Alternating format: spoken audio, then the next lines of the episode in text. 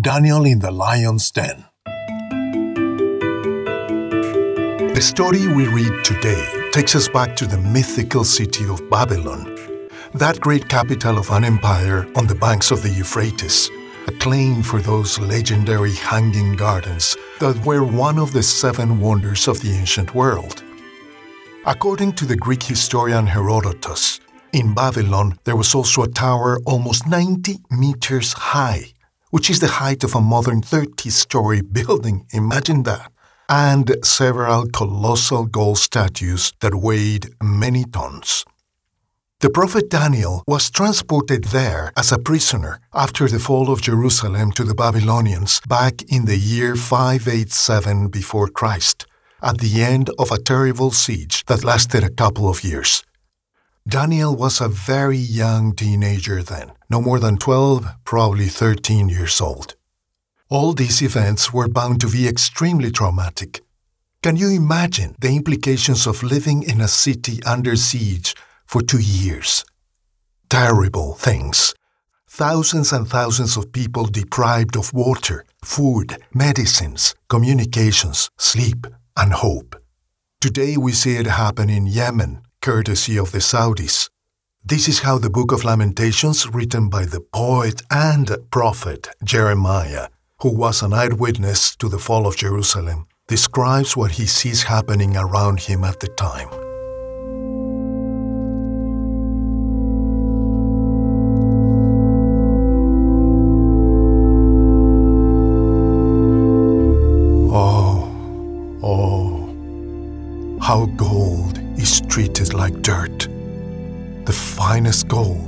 Thrown out with the garbage.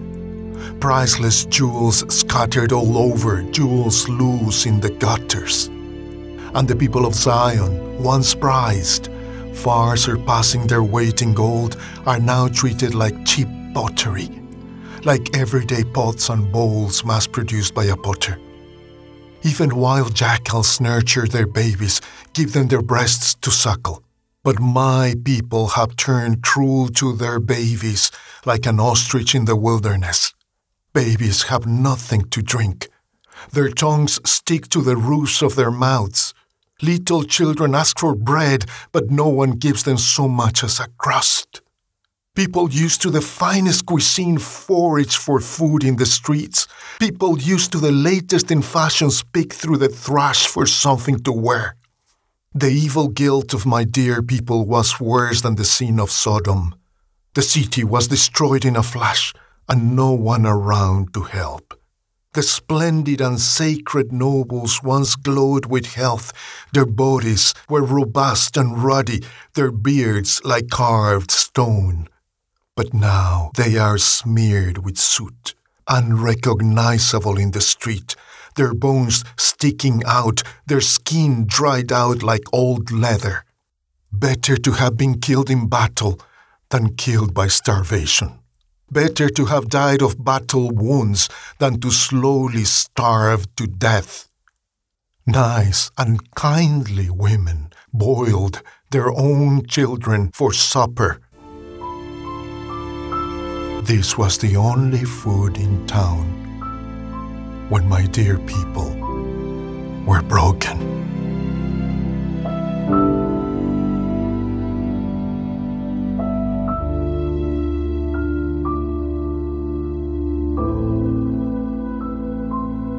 Two years of hunger and constant danger, nightmarish deprivation and restlessness culminate with the fall of Jerusalem. Did you notice that Jeremiah's text says, nice and kindly women boiled their own children for supper. What extremes of horror and desperation did these wretches have to go through to survive more than 700 days? What would you and I do in such circumstances to feed our children and ourselves? And for all this suffering, in the end, Babylonian troops still razed the city, tore down its walls, looted and then destroyed the incomparable Temple of Solomon, the most glorious temple ever anywhere, the Temple of Solomon, and took the hungry and emaciated survivors as captives.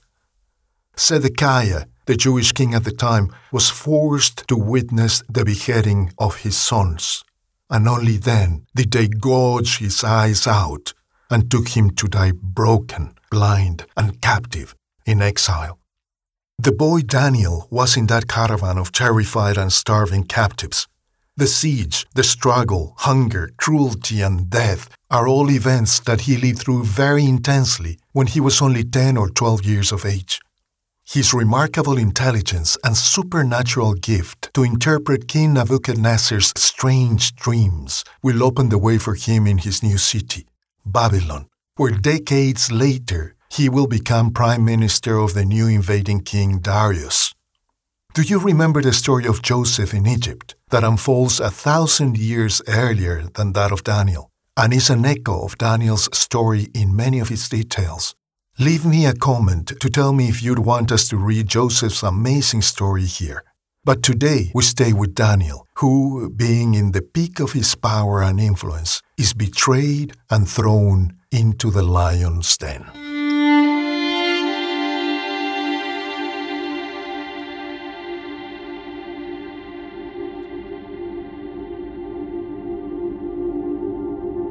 Darius reorganized his kingdom. He appointed 120 governors to administer all the parts of his realm. Over them were three vice regents, one of whom was Daniel.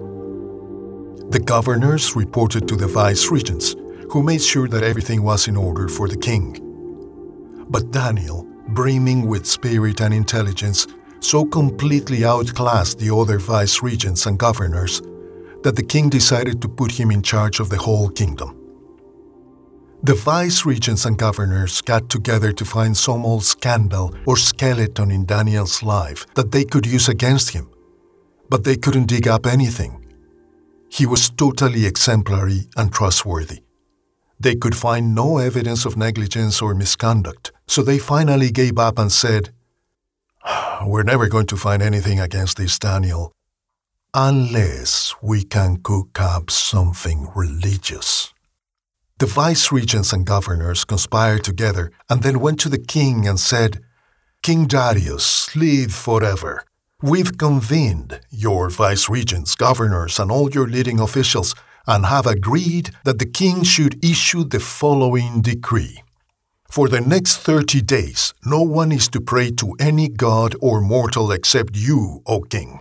Anyone who disobeys will be thrown into the lion's den. Issue this decree, O king, and make it unconditional, as if written in stone, like all the laws of the Medes and the Persians. King Darius signed the decree.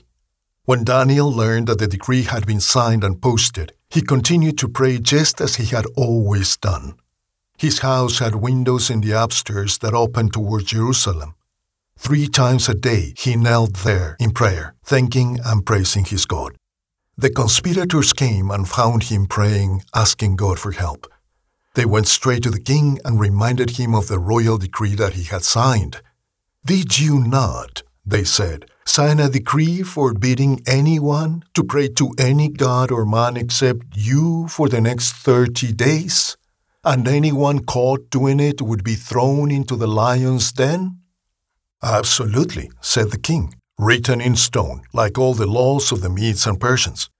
Then they said, Daniel, one of the Jewish exiles, ignores you, O king, and defies your decree. Three times a day he prays. At this, the king was very upset and tried his best to get Daniel out of the fix he'd put him in. He worked at it the whole day long. But then the conspirators were back Remember, O king, it's the law of the Medes and Persians that the king's decree can never be changed. The king caved in and ordered Daniel brought and thrown into the lion's den. But he said to Daniel, Your God, to whom you are so loyal, is going to get you out of this.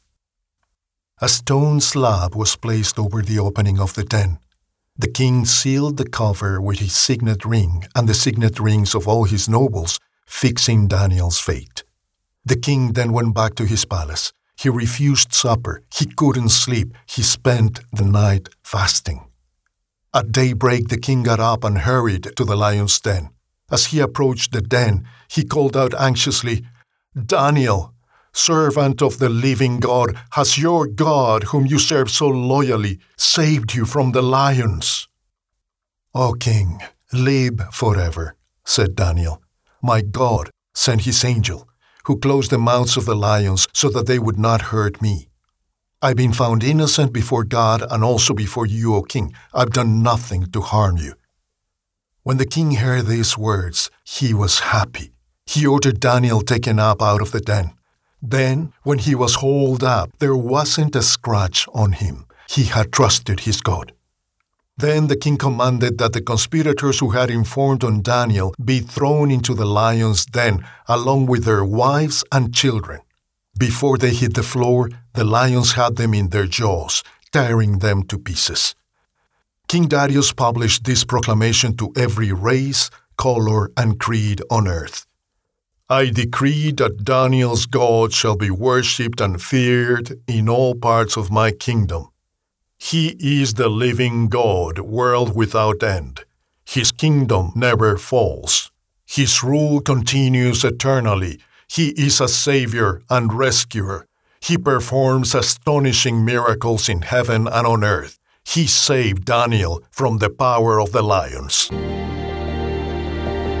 From then on, Daniel was treated well during the reign of Darius, and also in the following reign of Cyrus the Persian.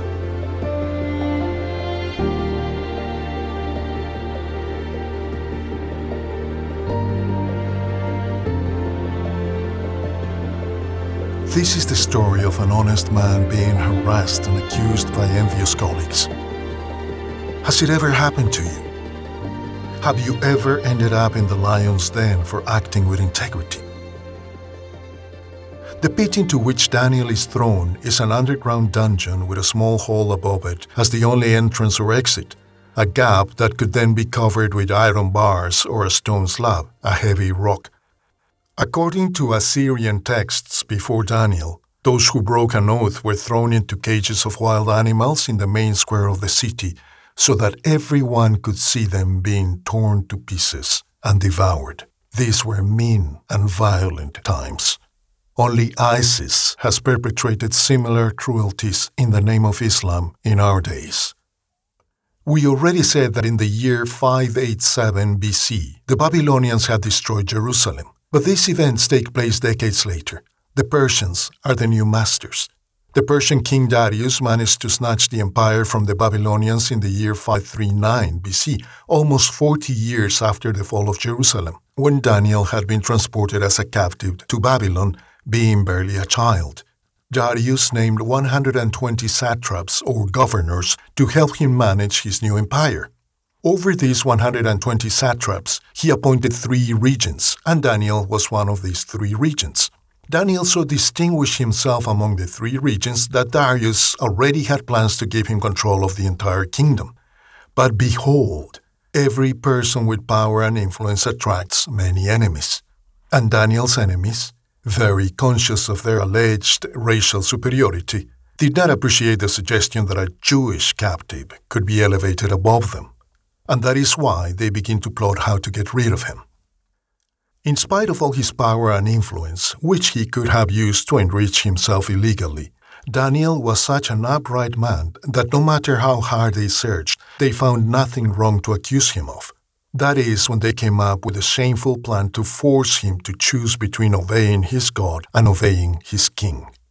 For a month, nobody could ask anything from anyone human or superhuman, natural or supernatural, except King Darius sounds exactly like a plan conceived by today's militant atheists. And as is often the case today, a statute that is only political in appearance turns out to be religious in practice. The enemies of Daniel devise a plan that seems right on all fronts, because it makes them look good as loyal servants that only seek to unify all the peoples of the empire because it reinforces in the minds of all the conquered peoples that their gods have also been conquered, so now they better pray only to the new power, which is King Darius. By the way, this is precisely what the cult of the emperor was designed to do among the Romans. Because all this, of course, flatters the vanity of King Darius. and because at the same time it puts Daniel between a rock and a hard place, forcing him to renounce his God or his employer publicly. Daniel had been serving them both with excellence, but now he has to choose one or the other. Imagine that you are forced to choose between your conscience and your job. What an uncomfortable position. Ah, what a fine swarm of vipers Daniel's colleagues were. Notice that they appear before Darius as a group, as an official delegation, deceitfully implying, therefore, that Daniel has concurred with them. Remember that Daniel was one of the three regents who controlled the 120 satraps or governors. The other two regents, his colleagues and direct competitors, present Darius with this plan, and Darius has no reason to suspect that Daniel has not agreed with his two colleagues. The new measure commands all the subjects of Babylon to recognize the new authority of Persia over them. So, by all accounts, it seems an excellent political strategy to unify the empire. Any shrewd politician could see how convenient this was. And initially, the measure would be on trial only for a month. So, Darius thought it was a great idea and gave it his royal seal. The decree specified death in the lion's den for the disobedient. And Daniel met one of those dilemmas that life is going to present to all of us sooner or later, regardless of our race, age, color, or religion. Without knowing what was happening, Daniel finds himself faced with an odious predicament. He knows that only his relationship with God has allowed him to maintain a sense of identity in the midst of this alien Babylonian culture. And this is a huge issue that will be very worth discussing here in the future. Leave me a comment if you would be interested to do so. To keep his job and his very skin, Daniel will have to renounce his integrity. In this case, to stop praying to God, or to only do it in guilty secret. Daniel must have spent very bitter moments debating this because what sane person wants to suffer or die so violently? With courage, he decides to continue doing what he has always done open his windows and pray there with his eyes set on Jerusalem. That city, remember, that he had seen starved, destroyed, and plundered, which had become the focus of all his hopes and prayers. To stop praying like that meant to forget and forsake Jerusalem, to recognize that everything was already and forever lost. If Jerusalem was never going to be restored, Daniel was not interested in living any longer. If I have to give up who and what I am, my story and my inspiration, I'd rather not leave, he told himself. Better to die than disappear and dissipate like that. As soon as his cheating colleagues and enemies saw him praying again, and of course they were spying on him all the time, they ran to accuse him with Darius. This is a key moment in the story because this is the moment in which Darius finally opens his eyes and realizes the true aim of the deceitful plot in which his employees have entangled him. And this, of course, will have dire consequences. Darius is extremely anxious, trying to find a way to save Daniel without breaking the law he has signed. He spends all day looking for a way out, but cannot find it. Daniel's cheating colleagues have tied them both with their new law. Darius, who in those days is the most powerful man in the planet, accompanies Daniel to the lion's den, feeling angry, impotent, and trapped. With great anguish and remorse, Darius shouts as the rock is rolled across the opening of the pit to seal it Your God, to whom you are so loyal is going to get you out of this. Daniel and Darius spend the night awake, Daniel in fasting and prayer, a prisoner in the lion's den, and Darius in fasting and remorse, imprisoned with his own lions in the den of his conscience. As soon as dawn arrives the following morning, Darius runs to the lion's den with the distant hope that Daniel's God has saved him from such horrible torment and death when he hears the voice of Daniel himself telling him that he is still alive, unharmed, because an angel of God closed the lions' mouths, his joy and relief are immense. And now comes the turn of the plotters. Angry Darius decrees for them and their families the same fate that they had decreed for Daniel. And before they hit the floor, the lions had them in their jaws, tearing them to pieces.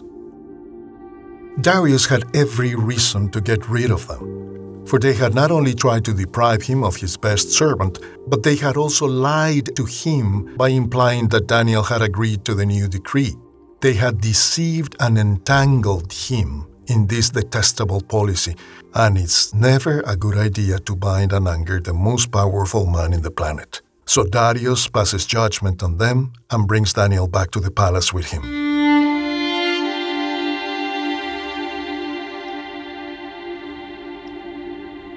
Daniel of the Lions remained at the peak of power and influence under Darius and kept his close walk with God. Thus it was that years later, under Cyrus, Darius's successor, Daniel received the revelations about the end of the world that appear in chapters 10 through 12 of his book, the Book of Daniel, that someday I will read for you here. Leave me a comment to let me know if you would be interested. Daniel, like Job, whom we talked about here in another episode titled Calamity is Not a Punishment, do not miss it is a man who does not renounce his integrity and his principles even when the whole world threatens him and wants to cut him down to size. Daniel is a man bigger than the measure his culture wants to impose on him. Integrity is never the fastest or the easiest route. Integrity is often a tough and costly choice. But this is only because by acting with integrity, we are building, creating ourselves as individuals. Instead of using water and sand as the foundation of our house, we are putting rocks and bricks down, which weigh more and cost more, but they last much longer. We build this building that is our life bigger and stronger and this building that is our life will rise taller and much better resist the ravages of any bad weather. Have you ever ended up in the lion's den because you acted with integrity? If you haven't, you still have a way to go. And if you have, congratulations, because you are moving in the exalted circle of the true prophets, not the false prophets who get rich and gain power with their words, the true prophets those who delivered their message even when they knew that it would cost them sticks and stones and punches. The fascinating book of Daniel teaches us that we must confront and transform the culture around us whenever that culture commands us to abandon the best we have our faith, that is, our deepest identity and convictions. This may be the time for civil disobedience. We can always change our opinions, our tastes, because opinions and tastes are only circumstantial and therefore mostly irrelevant. Ah, but those convictions that define who and what we are, those we do not change so easily. What best serves our integrity is what best serves our society. We must transform our culture with our integrity. And that is a radiant whisper, if there ever was one.